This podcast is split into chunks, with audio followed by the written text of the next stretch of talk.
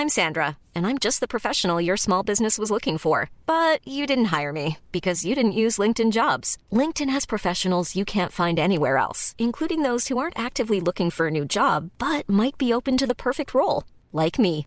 In a given month, over 70% of LinkedIn users don't visit other leading job sites. So if you're not looking on LinkedIn, you'll miss out on great candidates like Sandra. Start hiring professionals like a professional. Post your free job on linkedin.com/people today. The GAA Hour is sponsored by Paddy Power. Money back as a free bet on any championship match on live TV. If you're losing first goal scorer bet gets a goal. I'm not finished yet. It took me a long time to get here. both players have, have spoken with each other and uh, um, they regret what happened. They've had a frank discussion with each other and they're, they're, both of them are keen to, to now focus on getting back their county jerseys. that these fellas will get such a f***ing shell shock next Saturday evening that we'll put them back in their f***ing asses for f***ing 10 years. Hello, Westport.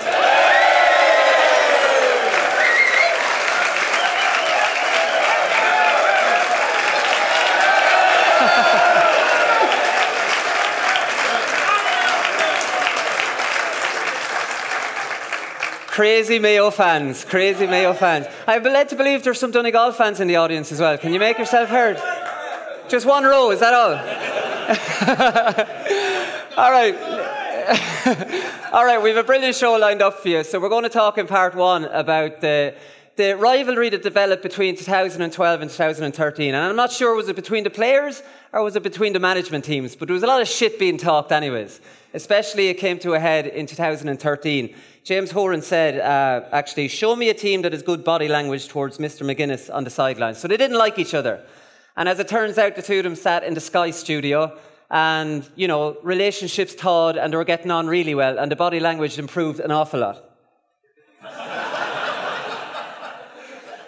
So I don't know how that went down. In part two, we're going to have Tony McEntee. Obviously, it was on the Stephen Rochford card. And there has been a question circulating around Mayo for the three or four years uh, Stephen Rochford was in charge. And there was one man been leading this question. Who the hell was picking that Mayo team when Stephen Rochford was in charge? I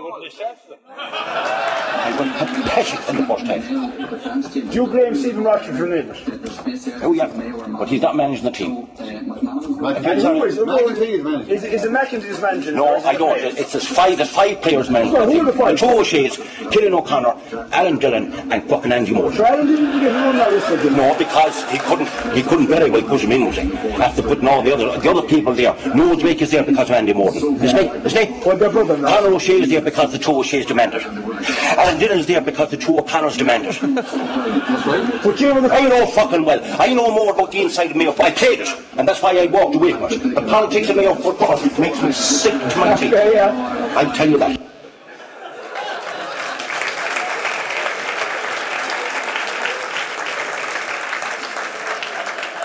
I've always wanted to do that. The politics of Mayo football made me sick. Okay, give it up for our first panel. Rory Gallagher, Mark McHugh, and Alan Dillon.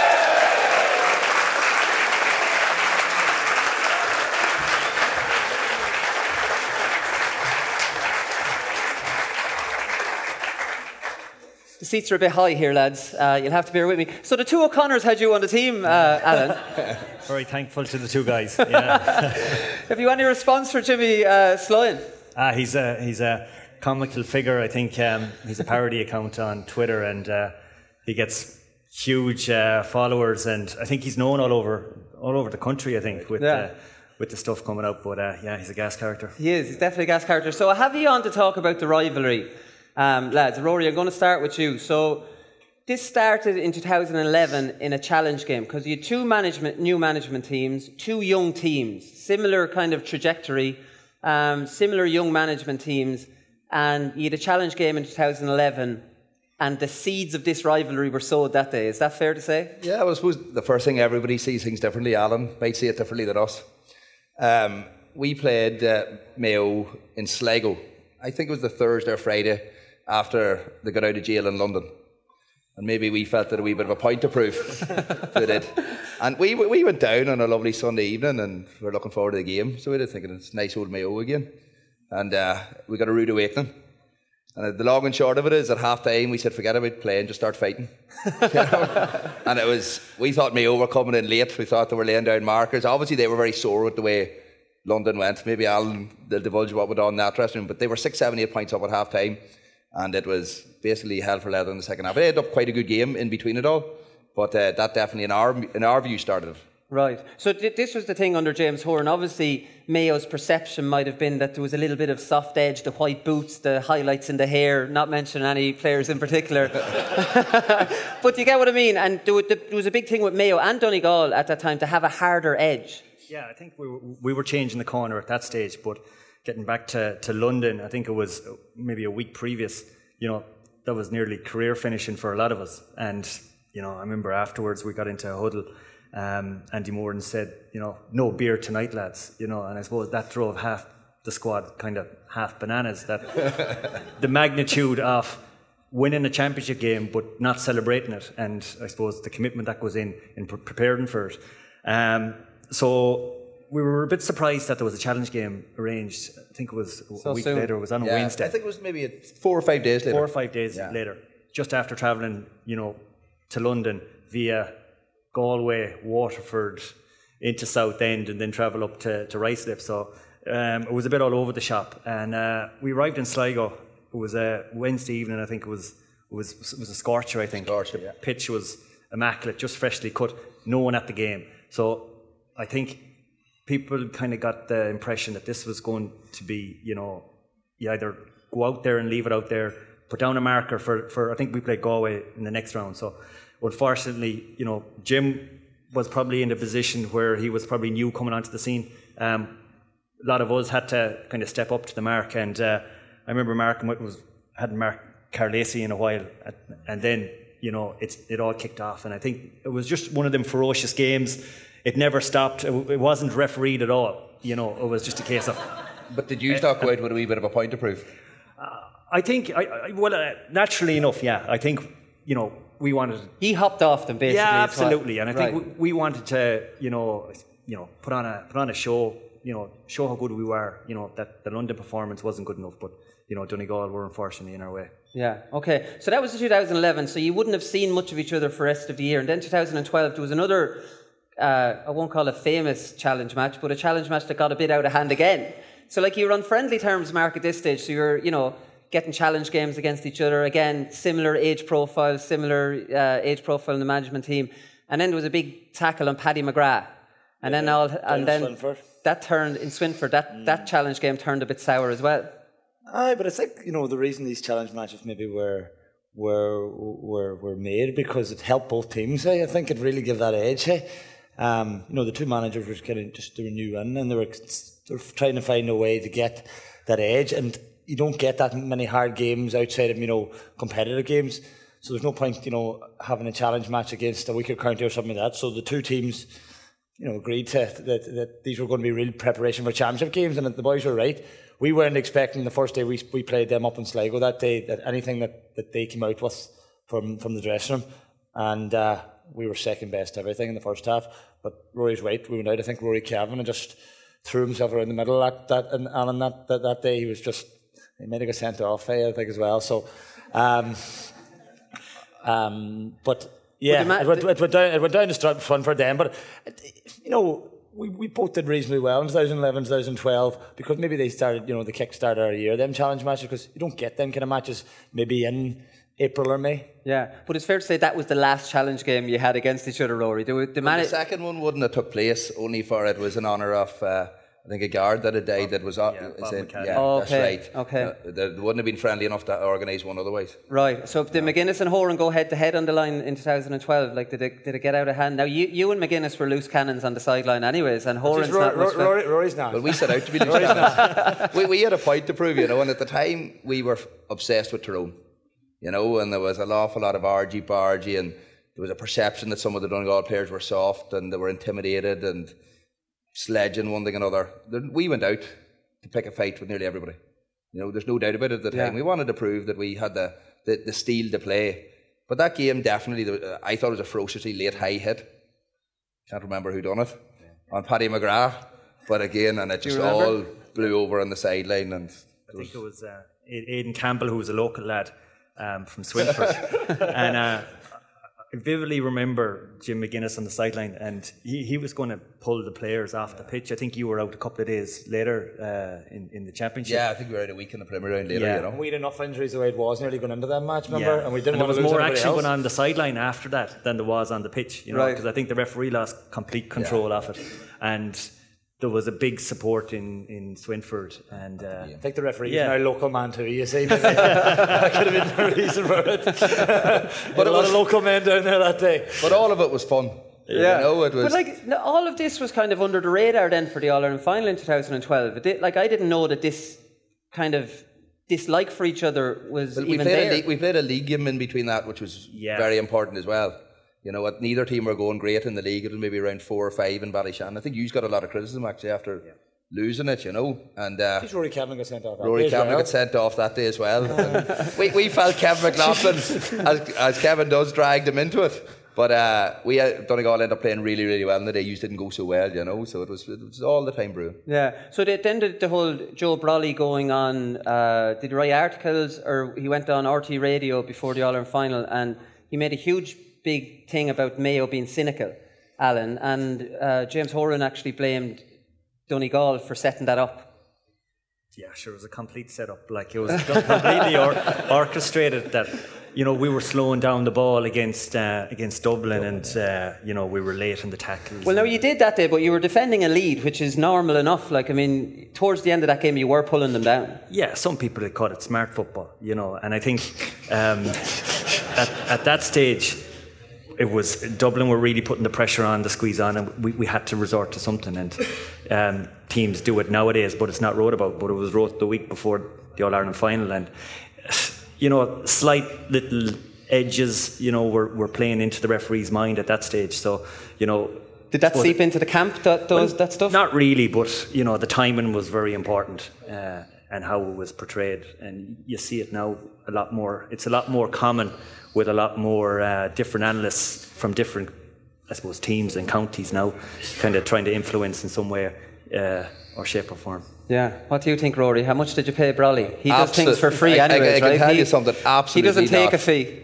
Um, Joe used to write that he was at a training session of ours, you know, and actually at the time he was well, he was an enemy of ours. He had slated Rory Kavanagh very personally in a number of articles. So he did. He had an issue with Rory Kavanagh from 2008 getting a Derry player sent off. So we were very we weren't on it. We weren't with Joe, or still aren't, you know. Yeah. So we weren't. Um, but it was a bolt out of the blue. And to be fair to Alan, we were concerned about Mayo physicality, there's no doubt about that, and their ability to block runners. But the, the, the Dublin game, like Dublin were coming, you were seven, eight points up. Dublin were coming with huge momentum. They were doing what any team in the country would have done. Yeah. But we were delighted Joe came out with it. we weren't unhappy. And did you think it worked in your advantage then?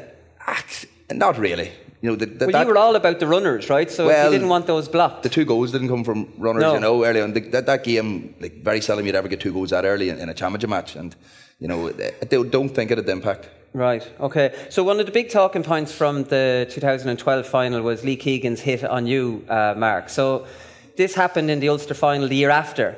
So you were so important, obviously, to uh, Donegal's game plan back then as their sweeper and their counter attack, you know, set up their counter attacks and you kind of organised them back there. So the talk was that Lee Keegan hit you and got up and winked right? As in, there's the job done. So we'll get to this uh, in 2013. You were drawing attention to this. So we actually have footage of this, uh, definitive footage, to see see if Lee Keegan winked after this. So we can play it away. beautifully in here. Oh, another swing down challenge there on Mark McHugh. And if the referee gave one yellow card already, he'll probably give another one. Yeah, just walk Mark McHugh coming through here. Lee Keegan catches him very high. That's a poor tackle by Lee Keegan. And, uh, you know, Maurice Deegan has no alternative but to issue a yellow card to him. So two yellow cards in the space of uh, about a minute, all of them inside the opening six minutes, and Mayo already a goal behind. Now, it happened. It happened so fast that it's very hard to make out. Was it a twitch? Was it a wink or whatever? So we've slowed it down for you.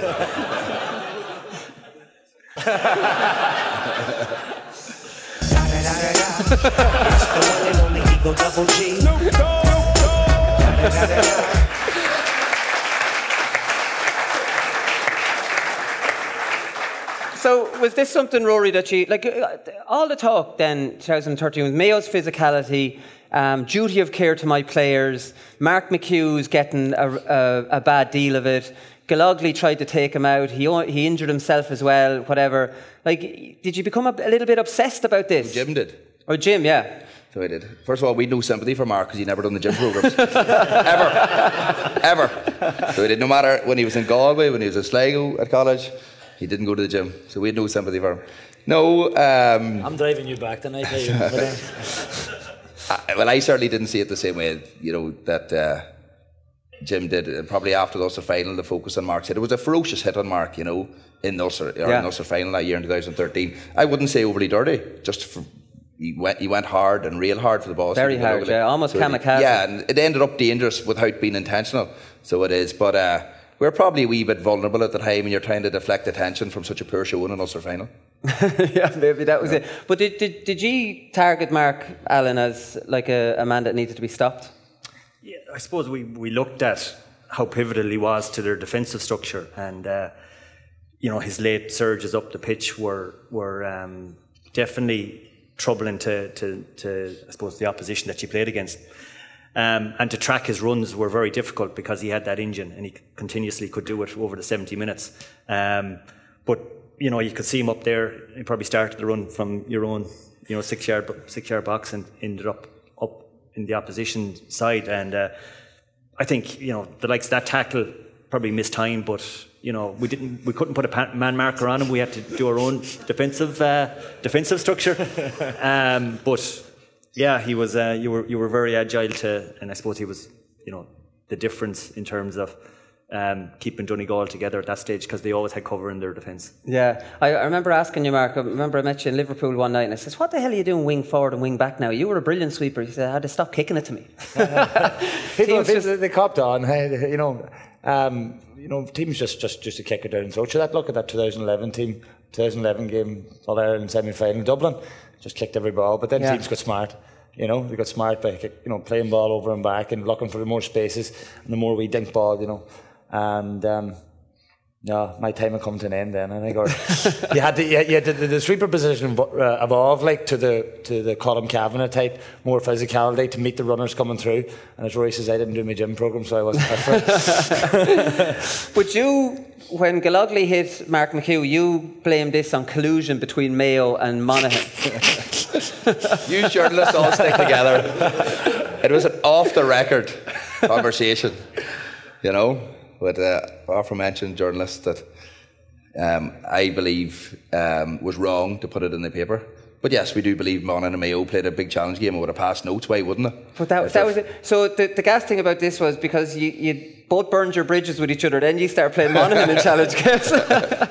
Monaghan were trying to replicate Donegal's style of system, uh, and you know they wouldn't take the offer, of the challenge. So we ended up playing Monaghan. I think There was a link. Kieran Shannon was your uh, psychologist, and he used to be be friendly with Malachy, who was managing Monaghan. yeah. Well, Kieran Shannon wrote my script out, so I was just following it. But look, you know, at the time uh, we were so vulnerable. We didn't have a fit team, and we hadn't the work put in, and maybe we were swanning about thinking we were better than we were as well, and that Right. was part of the problem. Well, it wouldn't be out of out of question, even though like we're laughing now. But for Rory to say you would have said, "Well, look, we identified Mark," like it, that's an obvious conversation that will go on between management teams. Not saying you were part of those conversations. yeah, and I suppose in in in that final, um, you know, to go down two one in the first seven minutes and to have Mark playing in such a defensive structure, you know, the key for us was to get ahead early, and so Donegal had to go out and play. And you know, when you're down seven points in the first ten minutes, it, it, it was going to be an uphill struggle for us um, because you're not going to shift him. You know, he's going to stay there. He's going to just uh, do what he does in terms of cover space, not get quality ball into our into our full forward line. So, um, yeah, you know, we were chasing the game. Donegal were so good with their defensive structure in 12. They had learned from 11, which which was close to to being, you know, I suppose it kind of revolutionized, revolutionized the game in terms of defensive structures. But now the game is changing again with the Dubs, um, who are you know varying against different teams. Yeah. So how bad did the dislike get then, Rory? Like I'm wondering, did this seep down to the players, or was this more between the two managements played out a little bit in public? I would say probably. I think it's nearly more with the players with Michael now. Michael, he seems to attracted all the time with the, the Mayo players, but probably the management to be fair. Right. You know, and maybe we all didn't cover ourselves in glory at certain instances. There's no doubt about that. The intentions were so high and you know, I remember when we scored we would have felt that Mayo at the time were trying to be cynical against us, you know. There's no doubt about that, you know. So it is. But uh, and I don't think the players overly you know, I don't think it was bad. Now 2013 we had a very bad, very uh, physical league game in Castlebar, you know, which we came out the wrong side as well, you know, but I don't think it was too bad between the players. Maybe I'm wrong. So, in a weird way, over that time, Mayo got the upper hand in those battles outside of the one that was important. I'm sorry to say this. Like, I mean, the, the, in league and in championship, Mayo were getting the better of it, Alan. That must frustrate the hell out of you. Yeah, I think I think in the last in the last seven meetings, you know, we've won four, drew two, and lost one, the one that we wanted. Um, so I think some of the challenge games that we would have played, like there would be a lot of familiarity between players, even going to college. Yeah. Um, I went to college with Mark. I went to college with Rory Kavanagh, and you know you call them your friends, but when you cross the white lines, you know they're they're your enemy. You know, and you literally you'll do anything to get one up on them. Um, but you know, there's that healthy rivalry, which is which is important. You know, if you play inter-county football, you're ultra competitive you put the time in, the commitment in, and you want to see the rewards and you want to get the you know get the wins. Uh, and I think the last couple of years, I think in was it Ballybofey last year or yeah, you know Kevin McLoughlin with the twenty with, with the last minute. Uh, you know that that sealed Donegal's faith back down into Division Two, and I'm sure that's that was sore for a lot of Donegal supporters. So again, that just adds to the intrigue. Yeah. No. What did you, from your point of view, Mark? Like, I mean. I, I, I, I agree. I think in whatever was played out in the media in between management was there. Um, as, as, as Alan said, it was that healthy. It was a healthy, you know, um, competitive uh, rivalry. I don't. There was no real hatred, like you know, as I said. well, I, am I'm just talking about personal anyway. Like I never, I never felt a hatred, hatred towards Mayo, and as, as, as, I would say, we've played Mayo maybe in the last two or three years, every year in a challenge match at the start of the year. And if, if, if there was a hatred there, you know, Michael Murphy's the captain of the team, he would have that from way back and he wouldn't allow it. So that goes on. So that good um, competitive competitive, competitive rivalry. Like you, we wouldn't ring up Tyrone like and ask them for a nice wee challenge match. you know, that you, doesn't happen. So, uh, you know, it, it's, it's them games that you get. I was saying earlier on in April and May that really set you up for the for the thing. You know, and you want it to be a good good battle, but you, you shake hands afterwards and move yeah. on because I. I but I, you know, I, as I said, as Alan said, I have a few boys from the Mayo panels in the last number of years I went to college with. I would never say a bad word about them. You know, you know, again, Tyrone would be a different story. Yeah. You can say that again. Maybe the old boys uh, the, might feel different about Galway or Roscommon or something like that, so I don't know. We'll, we'll, we'll, finish on a good note then, the 2013 game for the people in the crowd. So, like, I mean, it had, it had reached, because obviously we talked about the, the collusion, we talked about the Horan saying about McGuinness's body language. There were uh, Horan was talking about the Donegal physicality, while McGuinness was talking about everyone else's physicality against his team. Even the Donegal County Board got in on the act, so they started. Uh, they were tweeting at the time. So Mayo GAA think they can do three in a row in knocking out All Ireland champions. We'll send them back west next Sunday. Jimmy's winning matches. So like I mean, this was, and then after that the Mayo County Board started retweeting shit people were saying about McGuinness. about McGuinness. Like, this was all kicking off. And then this was a freak game altogether, Alan. Like, I mean, I'm sure he learned a lot from 2012, but nobody expected this. Yeah, it was the perfect game for us at, at that time because we, we, we'd. And we talked about it. We talked about playing Donegal in a quarter final. I think we, we kind of knew that it was the draw was going to be Connacht Ulster.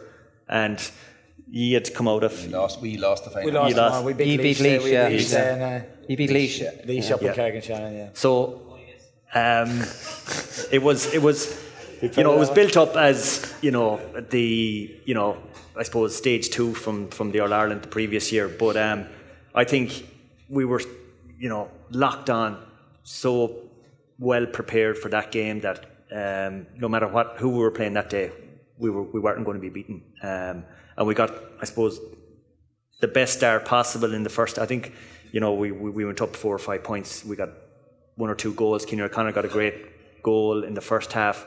Um, he had no right to get it, I suppose, and we just continued to put the pressure on, and we were. I think the game was nearly dead and it was buried by at half half time. time. Yeah, yeah, yeah. Yeah. How, you, do- you weren't expecting maybe them to come with that, Rory, or you reckon you were just sitting ducks that year in general? Uh, well, we thought going into Ulster final that we were it. You know, we were thinking three in a row, and uh, I regret our preparation all year. I regret our mentality going into Ulster final. Our attitude was we'll play Karl Lacey. Karl at the time had been injured because we need to get the game into him. You know, Right. we'll win Ulster anyway, but we need Karl for All Ireland. And it was the wrong attitude. And hand on heart, the Laois game was an awful struggle in Carrick-on-Shannon. I remember going down to, to, to Jim's house and we were watching Mayo and Roscommon and I know I can I was trying to convince ourselves we could win, but we weren't at the level. We were nowhere near it. You know, and we knew that deep down, you know. So we had, you know, we um, throughout the year we'd never reached the heights or anywhere close to it. Right. And there's no way of snapping out of that, even though you're kind Not of. when you're coming with a really, really hungry team Yeah. who have an awful lot of hurt. And, you know, we're, we're a couple of years older. They, you know, when we played 2012, we had a lot of players at our absolute peak. Mayo were coming with players getting ready for their peak, you know.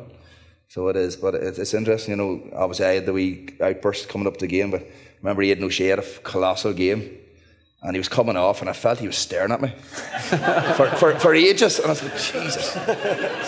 And I said, "Jeez, he's big, you know." But it's, it's ironic. I never really got to Westport as a child on holiday. The following year, I wasn't involved. I was down in Westport for a few days, and we were, I think it's the Plaza that across. And he happens to come up to me, and I go, "Jeez, what's he going to say?" You know? So he goes- and then he's big, but he just had a chat. He was very friendly. Right. Okay. Yeah. He was actually Aidan O'Shea was un- incredible. It's one of his best ever games. Yeah, He, fetching. al- he, he always seems to play very, very well against Donegal. And Right. my, and my, I hope that doesn't happen this weekend, but um, he just he seems to have a big match against Donegal. He lifts it, and uh, for some reason, is it? I don't know. Maybe he's pa- paired against Michael Murphy or something. I don't know. Some colossal games. Yeah. You know, that, Yeah. that 13 game, 15, 15, when he brushed him aside and scored a goal. Fell in my ass. And uh, he came on in a national Maybe league. that was his last game sweeper, was it? yeah, more or less. that was the end of it in the gym programs that we'd done. So it is. And uh, the, in 2017, I don't think he'd been injured playing basketball or something. And we were, Donegal were flying in the first half. Uh, I think they were winning 11 to 1 5, playing with a strong breeze. And Aidan O'Shea came on and just turned the game on his own. Oh, this was in MacHale Park as And, well. then- Yeah. and then Murphy being Murphy just goes after him and after him and after him, loses whole focus playing the game. And they end up winning the game, you know. Did him and Murphy go at it that day? No. Did they square up, uh, Aidan and Michael Murphy that day? I think there was there was there was a small bit of afters, but um, I think Mayo Mayo did what they had to do. They won the game, and I think there was a small bit of, I suppose, handbag hard- handbag harmless stuff. Yeah, yeah. I know, there was nothing You're playing down a lot of these handbags, lads. Uh, it's fair enough. We'll edit them out before the show goes on YouTube. Finally, lads, we'll get predictions. We're going to talk more about the match in part two. Um, 13 to 8 Mayo outsiders at home in an All Ireland quarter final. For me, it's a 50 50. I can't come down on either side, Alan. I'll start with you. Yeah, it's a great position to be in. Yeah. Um, and I think, looking at it from a Mayo point of view, they haven't hit the heights um, this season or the standards that they've uh, they've aspired to. I think uh, coming after the the National League, winning the National League, I, I think you know expectation levels went through the roof. Um, over to New York, got the job done, and I think you know the disappointment of losing to, to Roscommon probably really took a lot out of the lads. Uh, and the backdoor system, while it's helped uh, with you know blooding a lot of new players, you know we've had seven new debutants this year. Um, you know, uh, I suppose some of them were forced with the injuries um, and some key injuries. You know, take the legs of Jim O'Connor and the legs of Matthew Ruane out of that middle third, and it's it, it's been very difficult. But I think there's there's definitely a huge performance in Mayo uh, on Saturday evening. I'm hoping for it. Um, I think for a lot of the players, you know, it's their chance to get back to Croke Park. Um, you know, age is probably catching up uh, on a lot of them, so they won't want to exit. Um, on home turf. They'd want to, you know, finish out in MacHale Park on a high. Um, and I think home advantage, home support will count for something. And I think, you know, there'll be really passionate Mayo supporters in there. You know, they want to see Mayo um, driving Well, on. you can be guaranteed to be passionate Mayo supporters in there. I don't think that goes. Maybe maybe they'll do that uh, army style warm up you did before 2013, where you take a hand pass and you do a roly poly on the ground. Do you remember that one? Yeah, I remember. Yeah. Do you remember watching that, Rory? No. what the hell are these lads at up there? I remember them doing the warm up in, in the league game in Ballyshannon, you know. I mean, I'm going to say, if we're going to lose to these boys, there's something wrong. we thought it was crazy, you know. What were they doing? Oh, it was a wee bit frantic and crazy stuff, you know. Kane was doing it at the Keane. O'Neill, yeah. You were doing army style roly Yeah, polies, yeah, weren't yeah, you? Yeah. doing these hops off the ground, you know. So when we touched the ground, we'd be up like gazelles. So Right. it was a So there was a logic part to of the S and C's coach, you know, as part of his um, box of tricks, you know. Right. Okay. Rory, I'll go to you. What do you think? I think that you can't turn back the clock, and uh, a lot of Mayo's best players have their best days behind them. That's the reality of it. That's why you pick up injuries. Um, in 2017, that league game, I remember saying we were beaten and said Donegal have a better team than Mayo next year and the year after. Look at Donegal, bar the exception of Neil McGee, who you know has had a lot of good days, but his, the reality is his past his best as well. I think Donegal have a lot of players coming into their peak, but I wouldn't rule Mayo, Mayo out. I think in, I think that handled Michael Murphy and Ryan McHugh better than anybody else has, with the exception of Fermanagh. so it is. but, but we had a 15 man defence.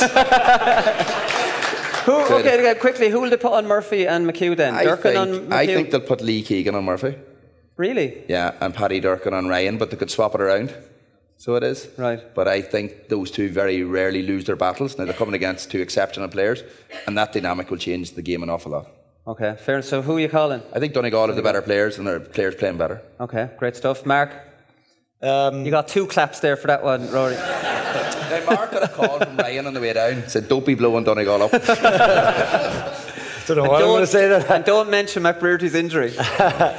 um, no, no more than, than Rory. I think um, you know I haven't been really impressed with um, with Mayo this year. You know they haven't really had that big game. Alan Alan spoke about you know having having this big game at some stage. But are they capable of it? You know, we're going to find out this weekend. They went down to Kerry, and all expectations was on you know a big big battle, and they didn't they didn't perform on the day. Uh, Donegal have been very consistent throughout throughout the championship. We we really beat beat a good Tyrone team that's in another round semi final. Uh, we you know we, we beat a Kerry team with a fairly depleted squad as well. So uh, more like Roy, we we've players that are playing very well at the minute. We have a good squad. We if we do have a few injuries, we've men that can come in to replace it. And you know, I'm, I'm obviously I'm, I'm I'm hoping that this this whole Castlebar um, arena and thing doesn't affect the players. And you know, obviously the sport that Mayo have will be a huge advantage for them, um, and that they, they could put on a massive show. They could. It's, it's, it is possible, and uh, but I just think on, on current form you have to you have to back Donegal. Yeah, okay. 2 1 to Donegal at the moment. We'll, uh, we'll see how that goes. Uh, give it up for panel wall Alan Dillon, Rory Gallagher, and Mark McHugh.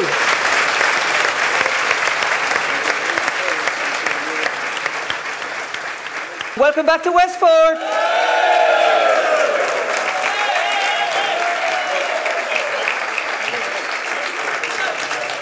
All right, we're ready for panel number two. Please give a big welcome to Tony McEntee, Kevin McStay, and Aidan O'Mahony.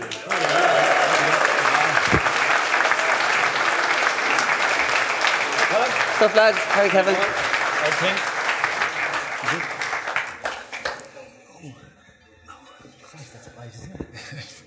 Tony, I'll give you first refusal on Jimmy uh, Sol- Sly in there as well. Uh, who was picking the team? You were in with Rochford. How, how, As everybody knows, it was Aidan O'Shea that was picking that team.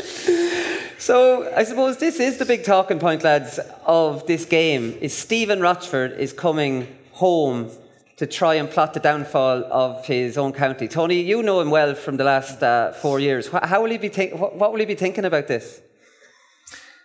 So I, I actually think that James will have learned from the Kerry game here.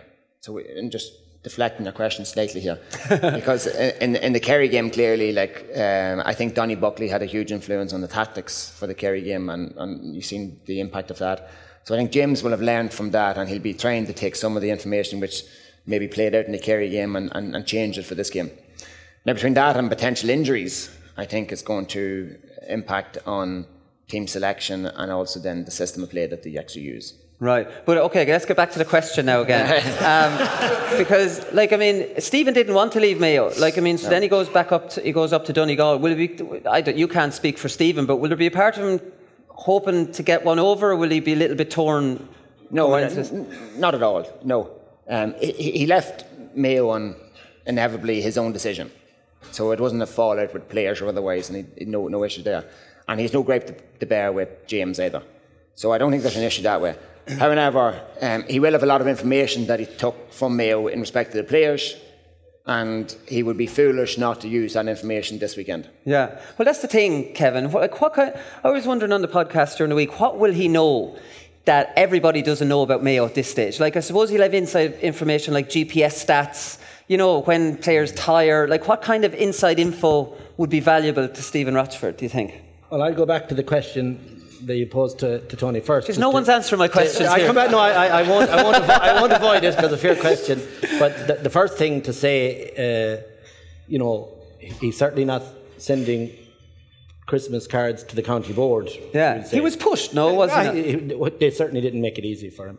And then I would say, you know, that some of the senior players were quite deafening in their silence in support of him once he had left. It just died a death and was gone, and you moved on. So that will be I, am looking at it from Stephen's point of view. I have a little bit of experience, obviously, when I was training Roscommon playing Mayo. So, so, so, you, you know, you ask, uh, you're kind of hedging your question, saying, you know, how will he feel?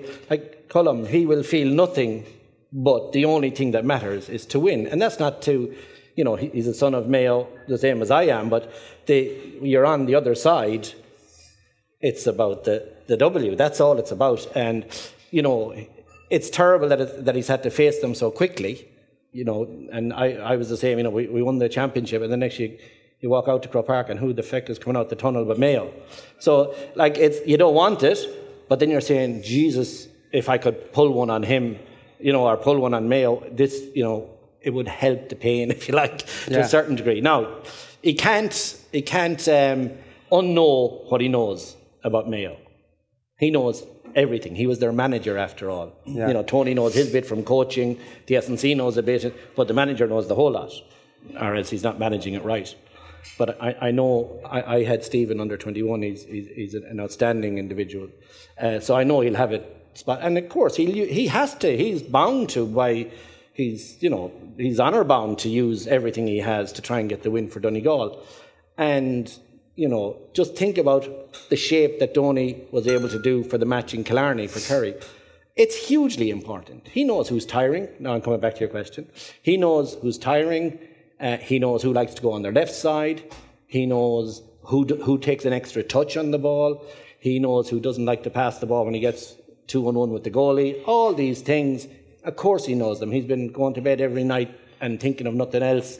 And then he wakes up in the morning that's all he's thinking. It's 24 7. So it's from a Mayo perspective, they're going to just get on with it and do their thing. But from a Dun- Donegal perspective, do you think Declan Bonner isn't saying this week, well, now, you know, how could we get under the jumper of X or Y or Z or who, who might we match up on Michael Murphy? Who, who might we match up on? Who's the temperament to stay with yeah. Murphy? Who's the temperament to stay with, with young McHugh?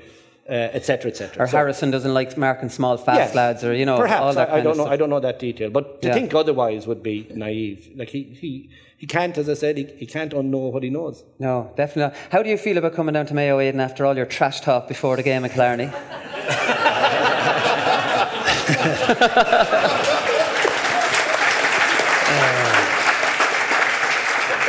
I wouldn't say it was trash talk No. Um, no, I, I, suppose from, from, my side, I was asked wait. Wait a minute, what was it? They, they, celebrated the league final win a bit too much, I think you said. You said, uh, well, like, I think if, man, Kerry click, if Kerry click, we'll hammer them. Something like that, which turned out to be right, sorry. Yeah. but like, like no, no, uh, like, I think from, from, I suppose, from the Kerry side, and You'd have to say that that home game, like the, the pressure was on Kerry. Um, we were playing at home, um, and there was a lot of talk after that that league final yes, Kerry were bullied. Um, I suppose from being a retired player looking in, we'd have seen a lot of younger lads there, and I think it kind of gave them a bit of a pinch that a lot of them had won uh, minor All Ireland medals and they weren't used to being beaten. And all of a sudden, like they were beaten above in Croke Park.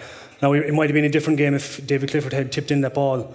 You know, it, it might have stood to Kerry. So I just think that game in uh, Killarney that day, like, we just needed a performance. And, you know, it showed the, the start to the second half there with David Moran with a colossal game. Like, um, they were pushing and dragging all over the pitch. And it was very similar to the 2014 game because I think that Mayo Kerry I was going to say bond, but like that rivalry between Kerry and Mayo has come on over the last couple of years, and those games take on a, a life their own. And I know you were talking about there about Stephen Rochford being involved with Donegal now, but I remember 2014 when uh, Donie Buckley was involved um, with Mayo, and I can remember myself thinking, because myself and Donie be very close, and I was saying, Jesus, guys, this guy knows every player, even with Kerry that time. He knew us inside out. But the game took on a life of its own. Like, I remember we were down 2 2 to no score after seven or eight minutes. And I can remember just my own mentality was like, we're not going to lose this game. Uh, we're going to stay in this game. Something's going to happen now. And that game just took on a life of itself now. What I mean, life. Sound like Frank was, Cody here. There was fellas, no, but like it did. Like it, it just took on a, a like a, a life of its own. And you know, tactics and stuff go out the window when when games like that happen. And I, I, like the the trash talking you're well used to doing it yourself on social media, like so you don't have to be you don't have to be um, telling me you used to be give you out about Mick O'Dwyer for years, like one of the greatest managers of all time when he went to Laois. But um, no, it, it, was just I think it was just a statement that our young guys needed to stand up, and they did on the day. Like, and uh, for a home game, and I don't we haven't lost at home for 27 or 28 years. There was a lot of pressure on them, and it was a game that they just needed to go out there and express themselves, and they did that. Yeah, yeah fair play to you for talking about Kerry for five minutes there at a Mayo Donegal uh, uh, preview show. Well, you asked me the question, so I answered it. It's all um, insecurity between the, between the two either. Tony, I'll ask you because you know Stephen fairly well. What, what's been his influence on Donegal? Because I suppose we've seen uh, Donegal play in a couple of different ways this year. Is it the unpredictability? Stephen likes to take risks. I, I, I think his influence is overrated in Donegal. Um, I think I think he's not there long enough. I think he's going to take all of this season, move in the next season before you get to see the impact of that. Um, I think new coaches coming in the setups take as much time to adjust to the player as the player takes to adjust to them. So I think right now it's overrated on it. Um, I do, however, think that uh, what he will bring will be what you're suggesting here is the flexibility and very it's the thought process around picking a team who plays where and when. The idea of putting on for example a fresh player the last that hadn't played championship in whatever length of time you know? Um, so I think he'll bring new ideas to that setup and he'll bring a change to the coaching format. And I think in particular if he's brought anything it's the earlier transition of play that Donegal have this year. And I think he can be he, he can credit that at least because that's a change in their style yeah. of play. Like well, I, I, thought, Kevin, there was definitely a change in their style against Kerry. I wasn't expecting that. It was a huge departure from the Tyrone tactics to the Kerry tactics. And I thought Rochford was behind. I don't think without Rochford, Donegal would have taken on Kerry like that. Is that fair? I, I tend to agree with Tony. He has an influence, but within the management structure, um, I, I, I think the tactics they go with are game specific. So what they, they had a sense that Tyrone we're going to continue with what we're trying to roll out at the end of the league. And they said, well, you know what, we'll go back now and put McFadden at the top of the D, and let's see if they can get their running game, or get, get their kicking game past us. And they couldn't, because I'll be very blunt about it, I don't think Tyrone have good foot passers. That you know they've X amount of good players and then they've very a lot of very average players, and that's why the hand pass come off the shoulder and play the running game into the in, in, in, into the offense. But the, the, the, question of changing it then for Croke Park, I think that would come very easily to Declan Bonner, just as easily as it would come to Stephen. I think they would be on the same page because that won't get the job done against against Kerry. And I, I was doing that game for the TV, and it was it was magnificent game. Like the standard of skill in the last 20 minutes, last 15, when it was you know the penalty arrived, and then it looked like Donegal would push on, and then Kerry pushed on, and like the, the, the, the passing the first touch, the skill level, the shooting accuracy in the, those last 10 minutes. You know, you leave, I'm trying to contrast it now to the Mayo game, which was previous. Uh, you see what Donegal can roll out in that, in that situation, take on a market leader in Kerry. Like, you know, we all measure ourselves against, against your county aid, and that's just the tradition you have, uh, and Dublin, obviously, currently. But if you, if you looked, if you're an observer that knew a bit about senior, intermediate, and junior football, and you went in, you'd say that was the senior match. You know, uh, Yeah, that Donegal, there's always that feel about the second were, game. Yeah, they were at Yeah. All Ireland standard level, and Mayo, you know, were, looked tired and looked like they needed to get home and go to bed, uh, having won the match and get their energies back to see can they get to that standard on Saturday night, and that's the big thing we don't know now. Yeah. Uh, we, we have to wait and see. But they're going to be playing a very flexible outfit in Donegal. And again, I make this very simple, Colin, for one reason. Donegal have a stack load of very good footballers who happen to be big men as well. They all have a lovely touch on the ball. They're two-footed, two-handed. They move the ball, and they're very athletic. So you're talking about, you know, McGee. If you, and I'm not talking about Neil McGee, the other fella, um, um, Jason McGee. He'd be out though, won't he? Uh, well, we don't know that for sure. I think uh, the, his partner McFadden, like Langan, Gallen, uh, Thompson. obviously Murphy, they're all big, rangy players, Colin, who have lovely touch on the ball, and that's why they can change up and be fl- so flexible so quickly from game to game. So it's game game specific for me. That's the, that's the thing, and I suppose we don't know how Donegal are going to approach. We we have a good idea how Mayo are going to play, but we we're not fully sure how Donegal will approach it. No, and I, th- I think the last they they kind of adapted their game as well. Um, myself and the two lads spoke about this at the, before we came on there. Like Michael Murphy uh, started inside full forward, and Shane Enright picked him up. And um, I suppose watching the game, Shane Enright was getting on a lot of ball, and Michael Murphy weren't influential maybe in the first ten to fifteen minutes.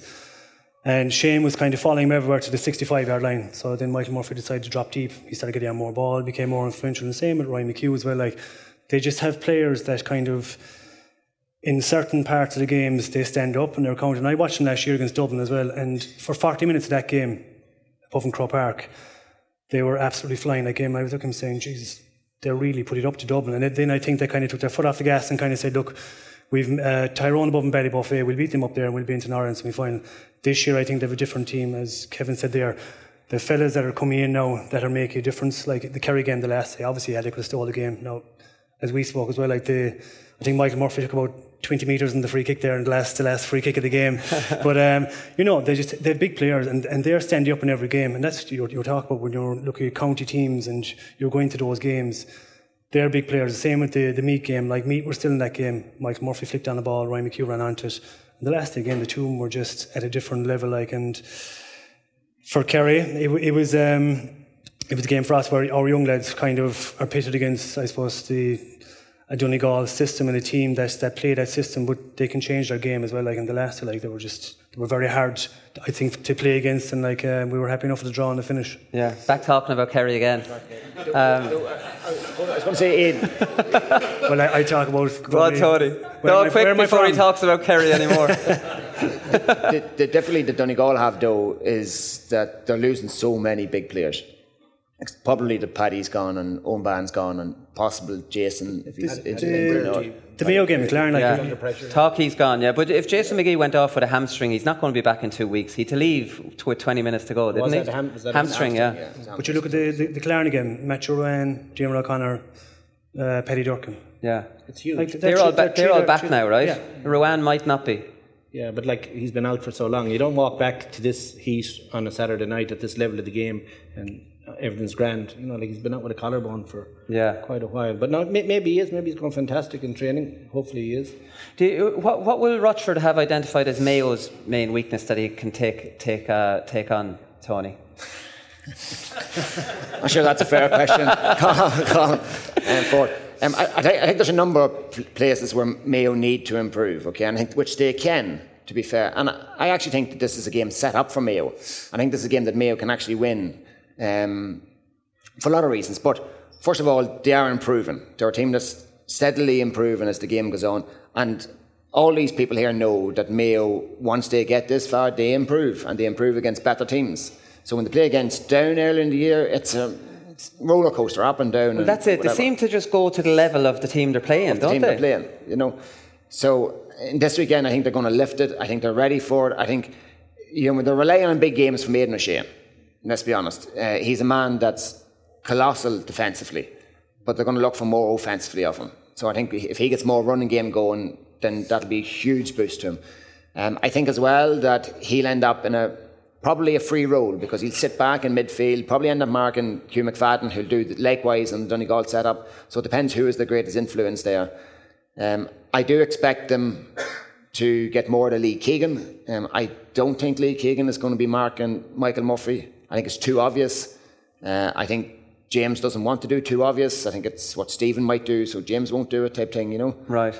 Um, so um, I, I think they'll put somebody else on him. But it's more important for Lee Keegan to get into the game and try and get a bit more drive into this Mayo team because right now they're not getting that drive that they've had earlier in the year and now. So, Yeah. so I think there's big improvements coming here with this team.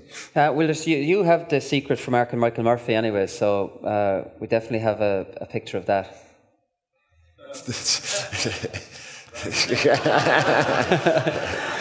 But the, the thing about Michael Murphy is it's gas, and you put Lee Keegan on him, and Murphy could clean him in midfield. And you know, you put a big man on him to catch him in midfield, and Murphy will take him on the ground. It's very difficult to find someone. In fairness to you, Aidan, you were a good matchup for him, and you, you did the best job on him that I've seen anybody do.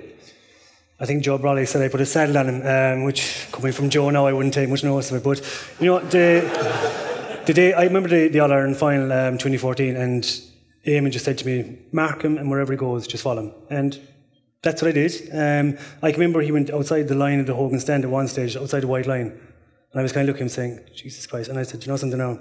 If he's going outside the line, I'll go with him. And both of us were standing outside the white line. And the linesman was like, he the flag kind of halfway up, like saying, what's going on here? Like, what? Like, will he go into the pitch?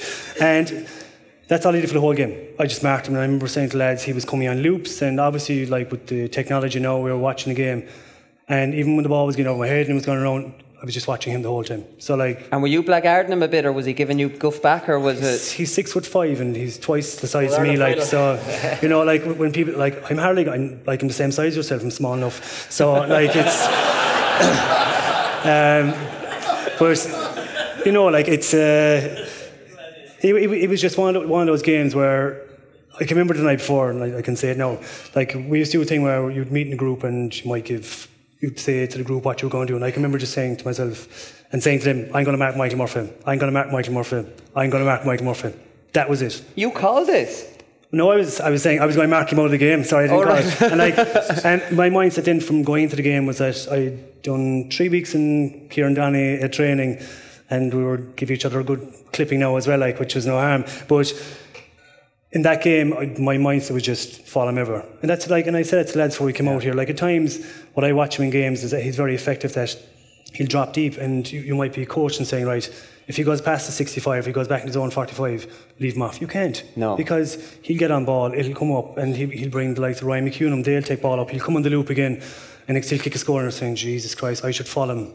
So, like, he's just a guy, like, he's, he's one of their leaders, like, between himself and Ryan and Paddy McBrearty, that you just need to be, you need to forget about your own game and just man mark him, nothing else. If, if you're if you're planning for, he just mentioned the three of them there now: Michael Murphy, Ryan McHugh, and Paddy McBrearty. We just assume he's playing. You know, certainly that's the way would, Mayo would have been planning last week. So if you're getting ready to play the big teams and you need, you know, it's all on the line, like kind of using a say a military uh, uh, approach to it. You, you go after the center of gravity. What is the thing that makes that team tick? Right? Say if it was Dublin, you'd say Fenton. Get him out. Stop him, and we have a great chance. Now, if if um, James is looking at, look, I'd say everybody in the hall agrees. McBrearty, McHugh, McBrearty, McHugh, and Murphy. Well, the vast majority in the hall would agree that uh, the three. Uh, that was obviously apparent to one of the other players down there. The, the, the, the, that those three are the key. And if you, t- but then the next challenge then for James is, now have I got three to go after them? All right, so you, you, you can't get Lee Keegan and put him into a, a 3D photocopier, you know, and make three of them. Yeah. And, you know, Well, so, Durkin's very good in fairness as Oh, well. but again, but Durkin's coming back now. You see, this is this is in my mind. Th- Paddy Durkin's a great player, marvelous, marvelous player, and a good man marker too. Yeah, he did well But, in but to get the right matchup, like Ryan McHugh is a, an incredibly elusive player, and you know, can uh, can he do that matchup? Then Mi- Michael has a different physical presence, but he also has a beautiful football presence. So how do you get? And I would say, I, I know you're saying he probably wouldn't do the obvious.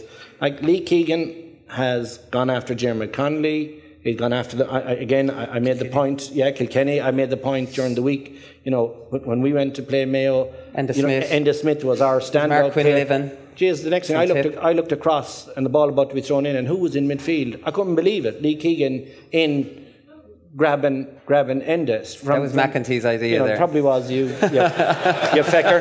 But um, the uh, and, and and then we said we started moving them, and, and then we said, you know, the best we can do now, we put Enda Smith into full forward and hope Keegan. But that was a good move, yeah. Yeah, but the damage was done at that stage. Unfortunately, he got about a goal and three points at that He stage. had, you know, yeah, so um, so has he has he got the players to do that? Can, is Paddy up to the pace of doing a job like that? Because certainly, if you were to take out those three, you like Mayo are way down, well down the road to winning the game. If they could say now, and that's a big say now, we take out, we, we can do well on Murphy, we can do well on Ryan McHugh, and we can do well on on well, McBrearty might look after himself now and, and, and not feature. Who are you suggesting the Paddy Mark?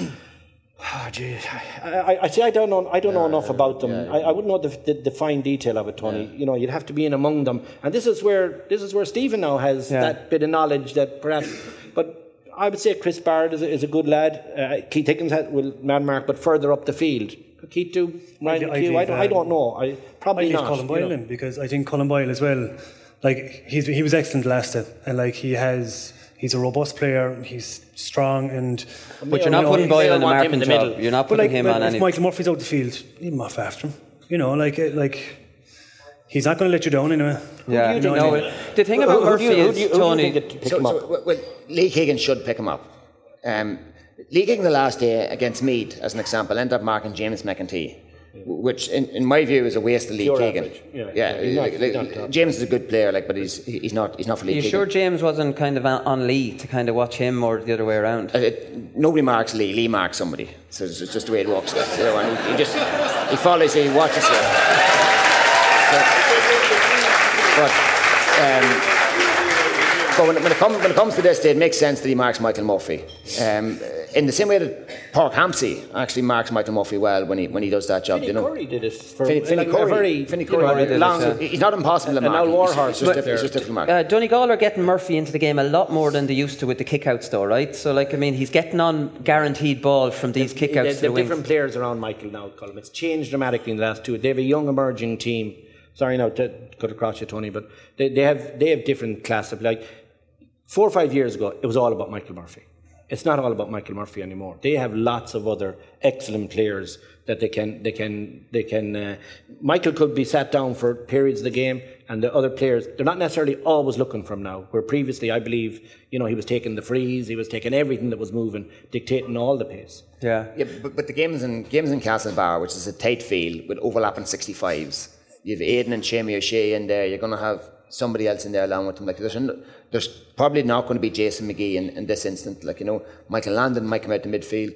After that, like this is entirely manageable for Mayo oh, from, from a Michael Murphy perspective. You know, the issue will be Ryan McHugh, but I think they'll probably put maybe Kevin McLoughlin up on Ryan McHugh, which I know may not make a huge amount of sense, but he can track at pace, he can fall him down, he can cause him trouble going the opposite direction. Like, like if you're going to rely on Mark and Ryan McHugh all the time, then you're, you're not going to win. I think you're gone. And it would have been nice to see Gavin White last the full game because he was giving Ryan a bit of trouble going Go the other forward, way. yeah. Is that the only way to manage Ryan is to not because it's when Ryan gets the ball in his hands, It's he's almost difficult. unstoppable. He's, he's, he's very elusive. He's Yeah. very difficult.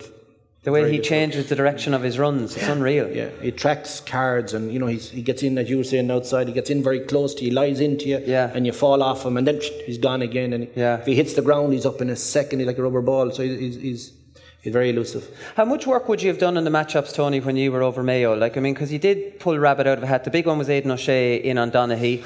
I don't think too many people predicted that outside of David Brady and who'd listen to him. um, that was maybe the only one he ever got right. Uh, then you'd Lee Keegan playing centre forward against Kerry, which was a, a, a really surprising move, and that was to maybe drag Paul Murphy out of position. You'd Lee Keegan on Quinlivan, you'd Lee Keegan on Enda Smith against uh, Roscommon, and uh, another good one you had Alan Dillon marking Justin McMahon in your was it your first year, and he was dropping off, and you, Alan Dillon ran went to town in the first half.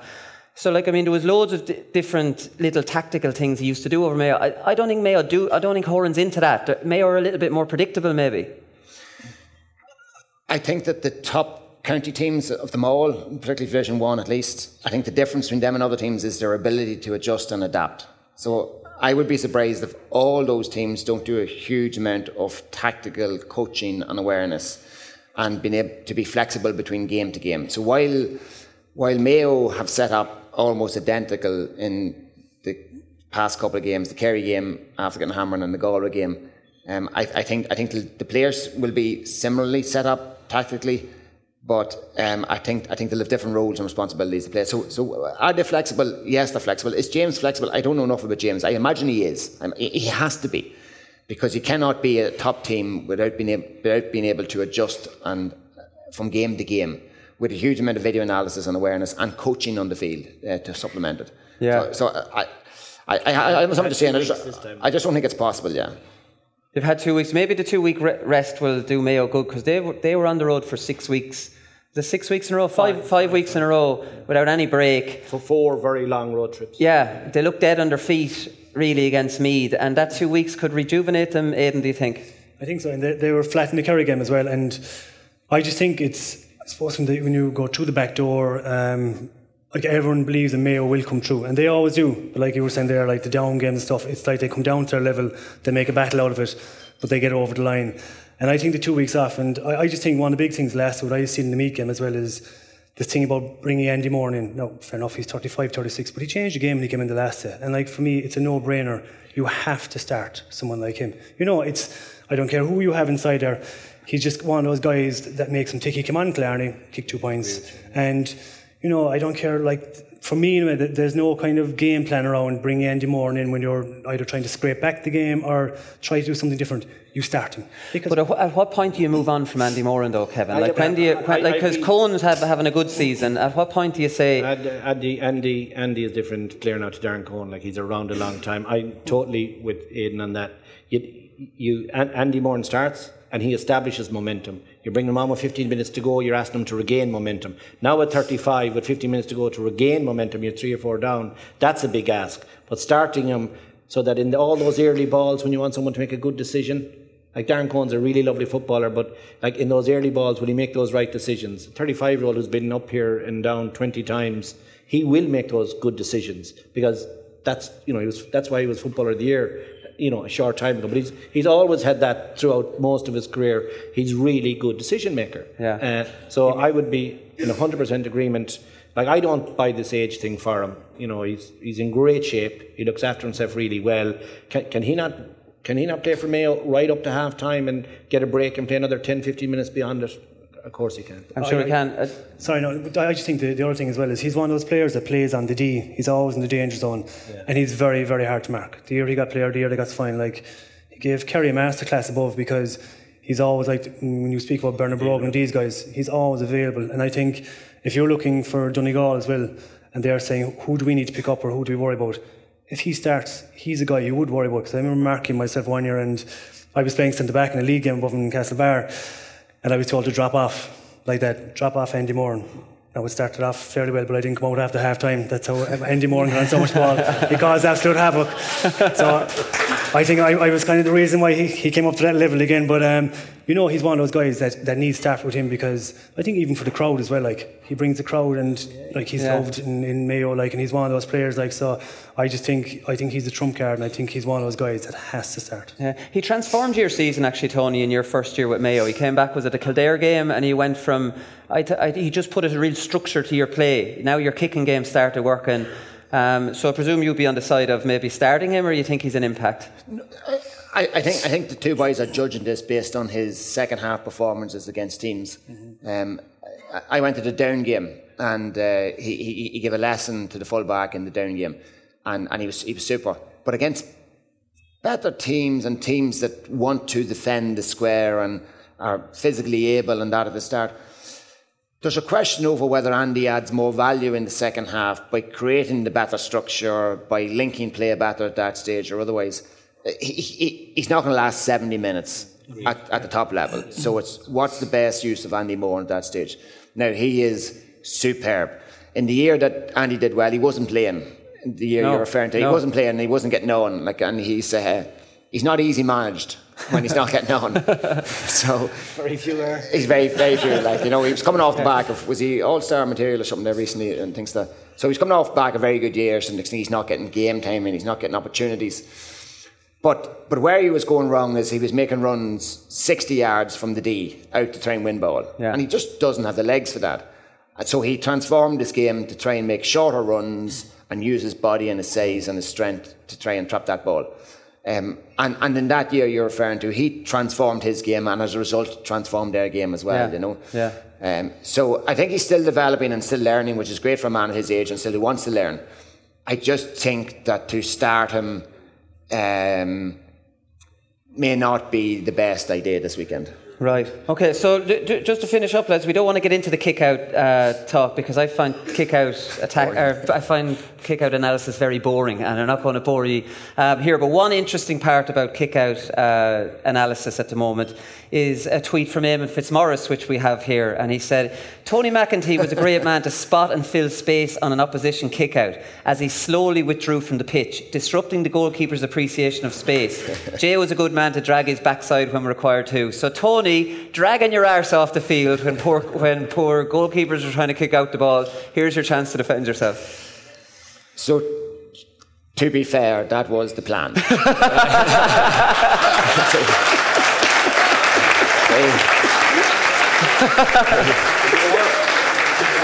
and it worked. And it worked, um, to be honest. Uh, I, I can't claim credit for it, particularly, I can't remember. It's probably Buckley's idea. But the, the idea so was. before a kick out, you're you given advice. It's an wrecked running in and out. You're given advice just for the kick out, and then you're as slowly as possible kick, walking back on the side. You think the kick out is going, or So, so the keeper stands up and he looks out, and he's, he, he doesn't know if it's who's who. He just sees a body. So therefore, that space is empty or taken up, as the case might be.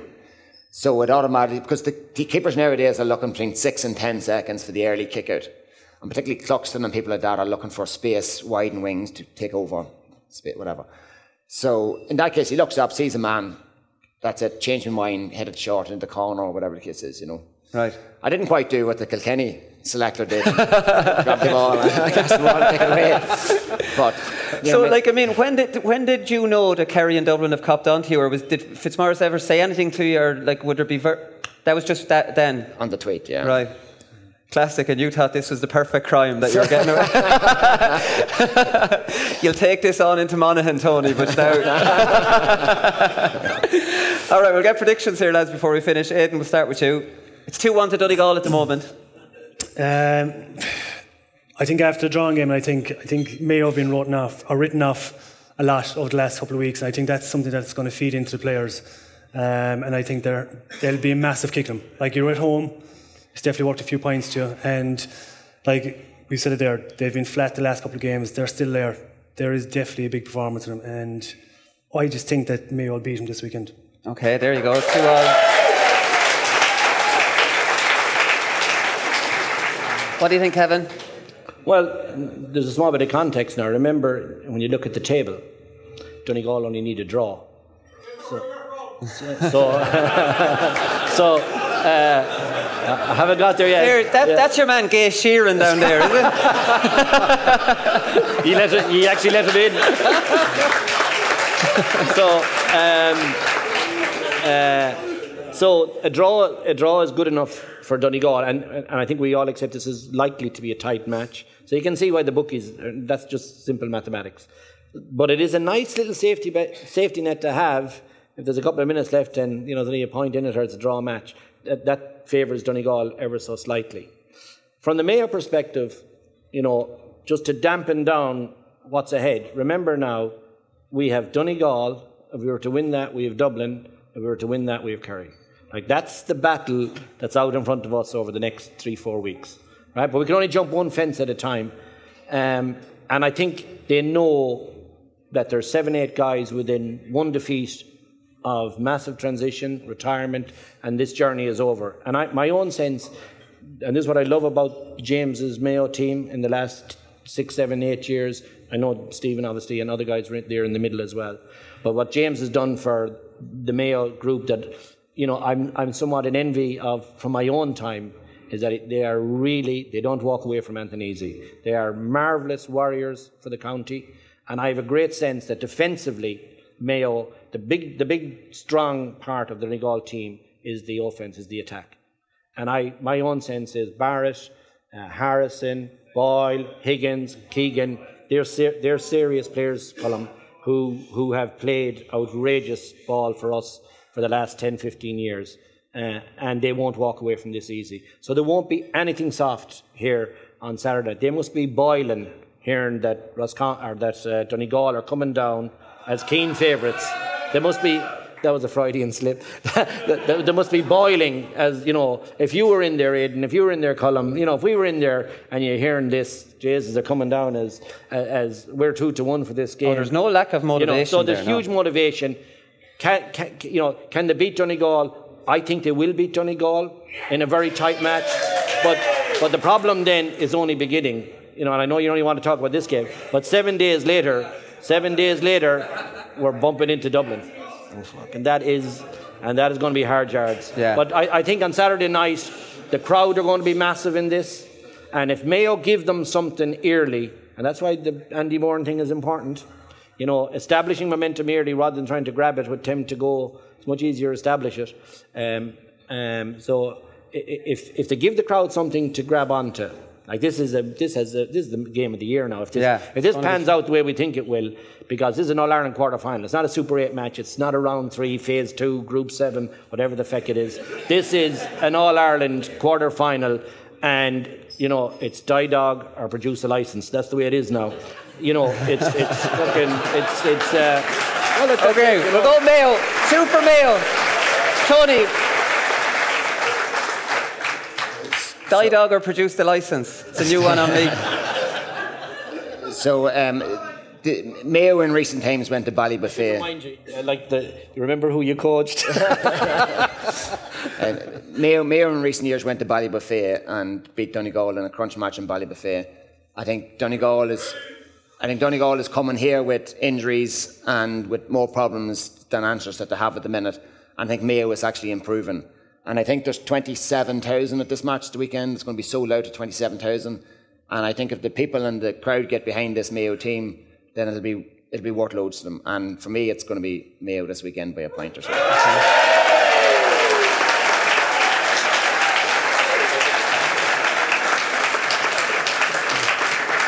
It's 3 0 for Mayo in the second panel, really pulled it out of the fire. Anyways, the one way to decide this, uh, this game is in our quiz, which is coming up next. So we're going to give you a two minute break and we'll be back. It's Mayo versus Donegal in the quiz. Welcome back, Westport.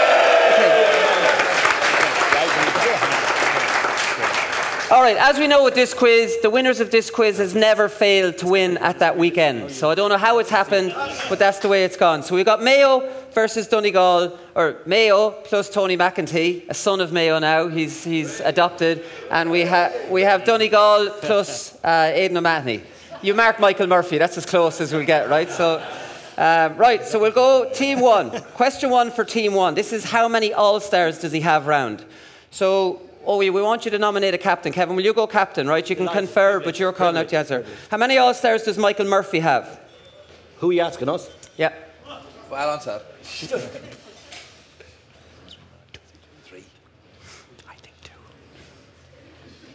Three. Is there a time limit? Uh, not really. I, I just don't. I'll have to press you, lads. Keep Duggan during the week. and if he's over. They don't pass over. Two. Captain's choice. So. We're gonna we're, we're gonna go with two. Two. Two is the correct answer. So, That's a good answer. okay, 1 0 to Mayo. Question one to team two. How many All Stars does Lee Keegan have? You know that, do you? I would have said so. All agree? Yeah. Four. Mark, you're the captain. Four. Well done. One all. Okay. Mark's captain. Speed. Okay. Question two for team one. How many All Stars does Neil McGee have?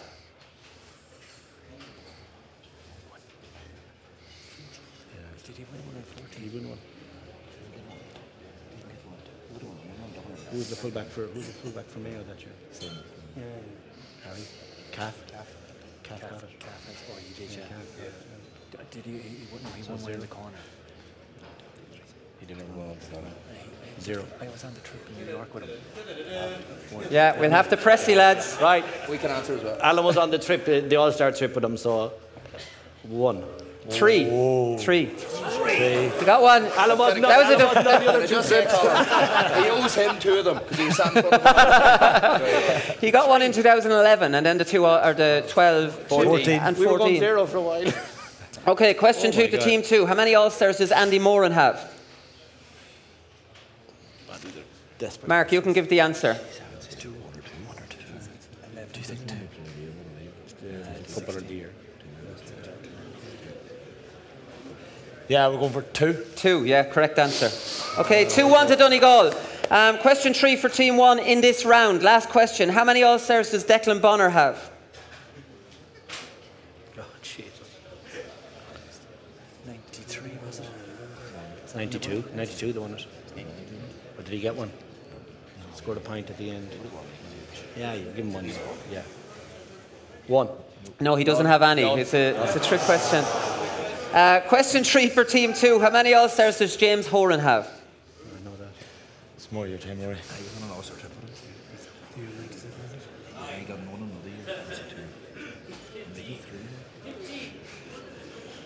Two or three, Al.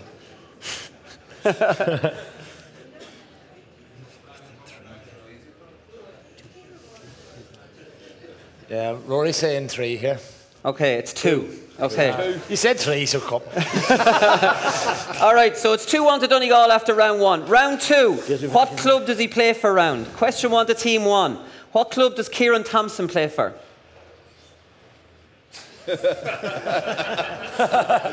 I'll defer to my Ulster compatriot here.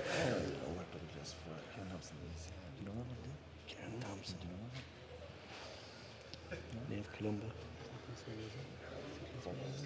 He hasn't, he hasn't been on the co- Ulster Council or the Ulster scene. He hasn't been on the Ulster club team, so. Yeah, twenty Donegal, maybe, yeah. Maybe. Should we try it? Four Masters. No, uh, that's uh, Naomh Conaill, Glenties. So they've been on TG Cahir, lads, on a Sunday. They beat, they beat, played a bit of Ulster But he, he wasn't playing, his brother was. To be fair, we played that many, Rory. Okay, question one for team two. What club does Matthew Ru- Ruane play for? Oh, God. See, it's easy when you know them, lads. I heard this recently. I wouldn't know that. You'd know that, would you? He's not a big Hollymount, Hollymount. Hollymount. Yeah, you would got it. Got it. Take a Lads, shot, Mark. no, no, no. Take a no shot at what? Take a shot at Evan. What are you going for, lads? Hollymount. No. Breaffy, Aidan O'Shea. Aidan O'Shea, Seamus O'Shea, and Ruane they have. Right, Should have okay. figured that. Question. Who's picking the team?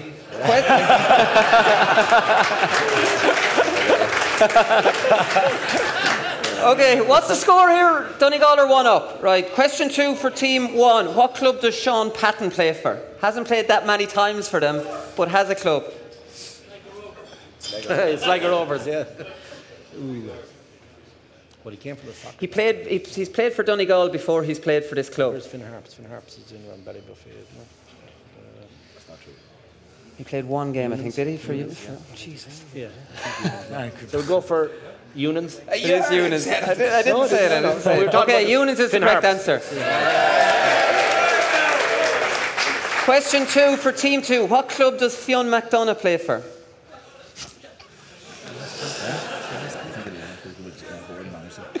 Uh, yeah, Westport. Okay, the guilt of everyone. We knew okay, that anyway. Donegal one up. Okay, question three uh, in the last one of this round. This is a more difficult one. Uh, this is question three for team one. What club does Eoghan Bán Gallagher play for? must be um, um, um, um, Neil McGee's mate. Is it? Is it? Yeah, I think is it, who's he for? Guido, is it?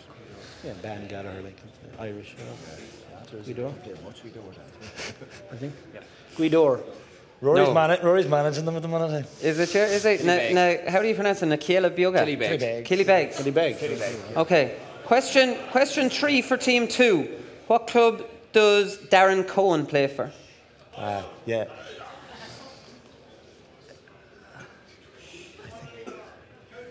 Huh? I thought, I thought it was Hollywood. Maybe it's not. I thought it was Hollywood. No. Do you, know that?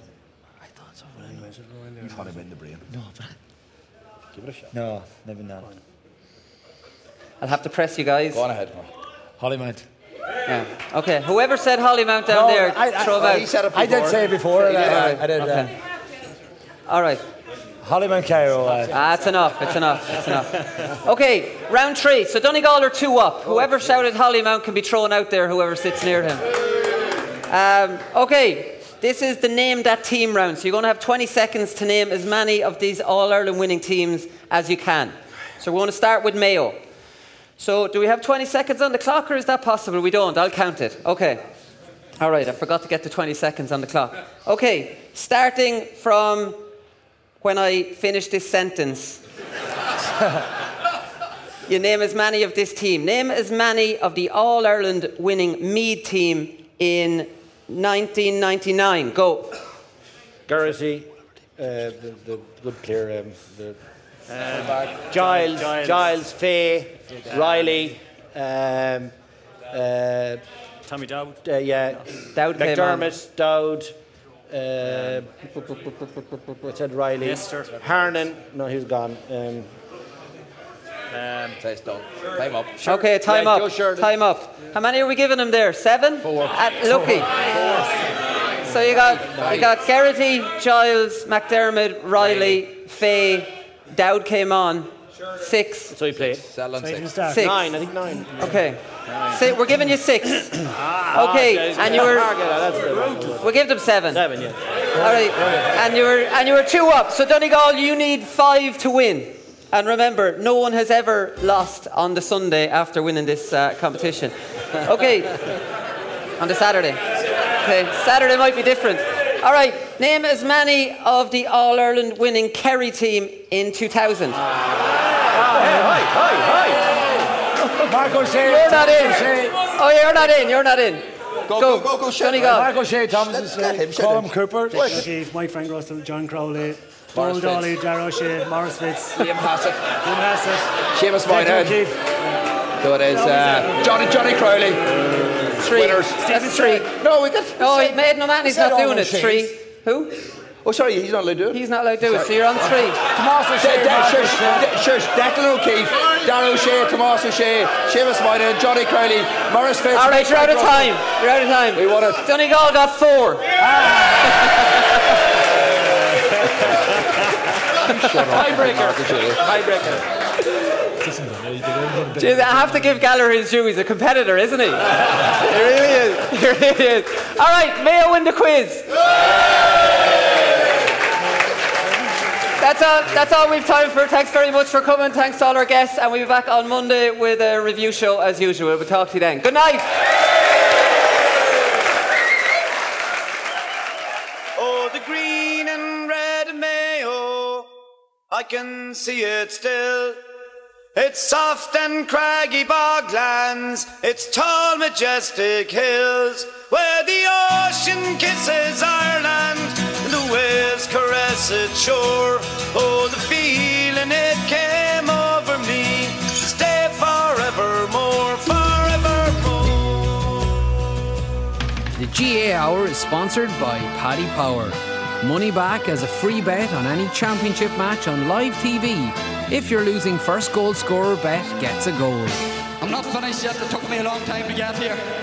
both players have, have spoken with each other and uh, um, they regret what happened. They've had a frank discussion with each other and they're, they're, both of them are keen to, to now focus on getting back their county jerseys. that these fellas will get such a f***ing shell shock next Saturday evening that we'll put them back in their f***ing asses for f***ing 10 years.